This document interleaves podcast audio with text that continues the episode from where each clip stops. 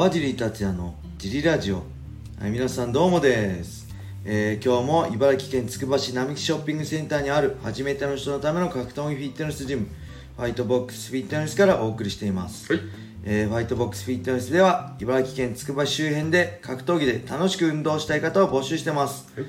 体験もできるのでホームページからお問い合わせをお待ちしてます。お願いします。そしてファイトボックスフィットネスやクラッシャーのグッズも絶賛発売中です、T シャツは全10種類以上、えーそれぞれドライ生地とコットンのものを用意しています。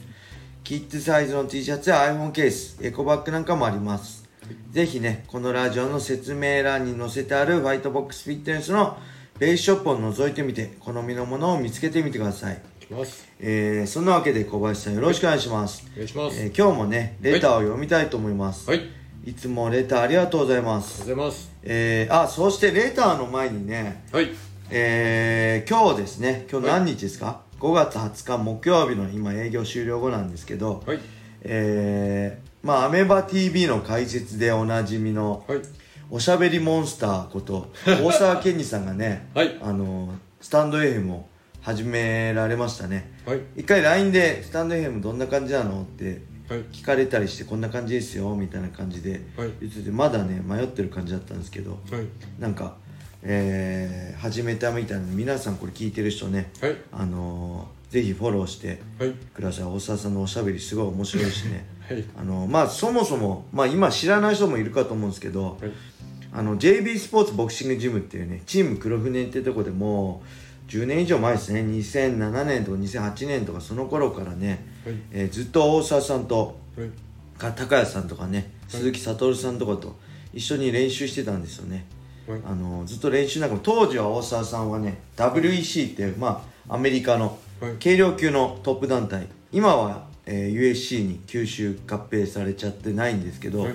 もともと USC ってライト級の70キロ以下はなかったんですけど、はい。その以下の世界一を担ってたのが WEC で、えーまあ、フェザー級バンタム級、フライ級。あフライ級はなかったの？バンタム級フェザー級っていうのがあって、まあ他にもライト級とかね、はい。あのウェルター級ミドル級もあったんですけど基本的には軽量級の世界一の団体だったんですけど、はい。そこに挑戦してたりね、はい。あの本当世界のトップと戦ってきた選手で,、はい。でその後日本に凱旋してドリームでも戦って、はい。さ出た選手なんですけど、はい。もう僕ちょっとした自慢なんですけど、はい。まあ、今解説でねあの熱い男として、はい。格闘技業界でもおなじみなんですけど僕はねその力をもうそのドリームの頃からねもう見抜いてました あの JB スポーツで練習しててめっちゃ面白いなこの人と思って、大僕大好きなんですよ大沢さんのこと、なんでこのおじさん面白いなと思って。ドリームの時にあのぜひメイン解説じゃなくていいから、はい。解説も何もいらないから、僕と大沢さん2人だけで、はい。ドリームのこう、はい副音声みたいなのおをやらせてくれってドリームのスタッフに何回も言ってたんですけど、はい。結局その頃ドリームも経営も芳しくなくて、不安定な状態なんで結局実現はしなかったんですけど、絶対大沢さんの解説だったら面白いよと思ってて、はで一緒にやりたいなと思ってたんですけど、はい。まあそれは実現しなかったんですけど、はい。あの今はねあのアメバ TV のワンの放送だったりにい。ろんなパンクラスだったりでね、はい。おなじみなんで、はい。えーぜひねフォローしてあげてください、で大沢さんの楽しみですね。はい。はい。そんなわけで、はい。えーレターですね。はい今日のレターは、はい。どうもです。いつも楽しく拝聴しています。出ます。先日のシュートの宇野さんの試合を見てから何歳まで格闘技を続けるのか、はい。同世代として応援と不安の気持ちが入り混じっています。はい年上の人だとジャッカル大石さんもまだ現役だと認識していますが、はい。川尻君は現役を退こうと考えたタイミングはどんな時でしょうか、はい。もしまだ動けるならいつまでも引退をしないと考えるものなのでしょうか、はい。えー同じ53年生まれですがデビューが遅かったためか、それほど衰えをまだ感じていません、はい。衰えを感じたら引き際なのでしょうか、はい。長文失礼いたしました。はい、ありがとうございます出ます。あこれなんとなく誰からか 分かったんですけど、あのあれですね。まあ宇野さんが先日ね40僕の3つ上の4誕生日一緒なんで46歳ではい。シュートで戦って、まあ、はい。ね20年前もっと前、あ20年以上前か、はい。にやった佐藤ルミナさんとのね伝説の試合ので宇野さんがシュートのチャンピオンになったんですけど、はい。そのルミナさんの教え子と戦ってお、えー右ストレートで KO 負けしちゃったんですけど、はい。まあ、動き自体はすごく良くてね、はい。たくさんの人の感動を呼んで僕もやっぱ年上の人が頑張ってるね姿を見るとすごい力もらえるんで、はい。僕自身も応援してたんですけど、はい。ただそうやってね周りの人がいや感動したっていうのと、はい。多分本人の感覚が違うんですよね、あの僕もそうなんですけど本人は、はい。あの別にあのまあ応援は嬉しいけど感で感動させたくてやってるんじゃなくて、はい。勝ちたくてやってるんではい。多分偉そうなこと言わせてもらうと宇野さんもとにかく勝つためにはい。試合を、試合をして勝つために練習をしてきたと思うんで、はい。あの僕ら自身がね見てて勇気もらいました。僕も頑張ろうと思いますっていうのははい。いいですけど、まあ、宇野さん自身にそれをはい。強要するのはちょっと僕は違うかなっていう、はい。宇野さん自身は勝ちが全てだと思ってる選手だと思ってるんで、はい。あの残念でしたねお疲れ様でしたっていうはい。気持ちしかないですね、はい。僕自身もやっぱりね40過ぎてやってて、負けてもねすごい否定されないんですよ。大体格闘技っていうかスポーツって負けたら全否定される。はい。からこそ魅力的だと僕は思うんですけど、はい。やっぱりこの年40過ぎまでやってると、はい。戦ってること自体にはい。に感動してもらったりリスペクトしてもらったりすることで、はい。なかなか負けてもねいやすごいまた頑張ってねっていう、はい。その年やってるのすごいよってなってるんですけど、はい。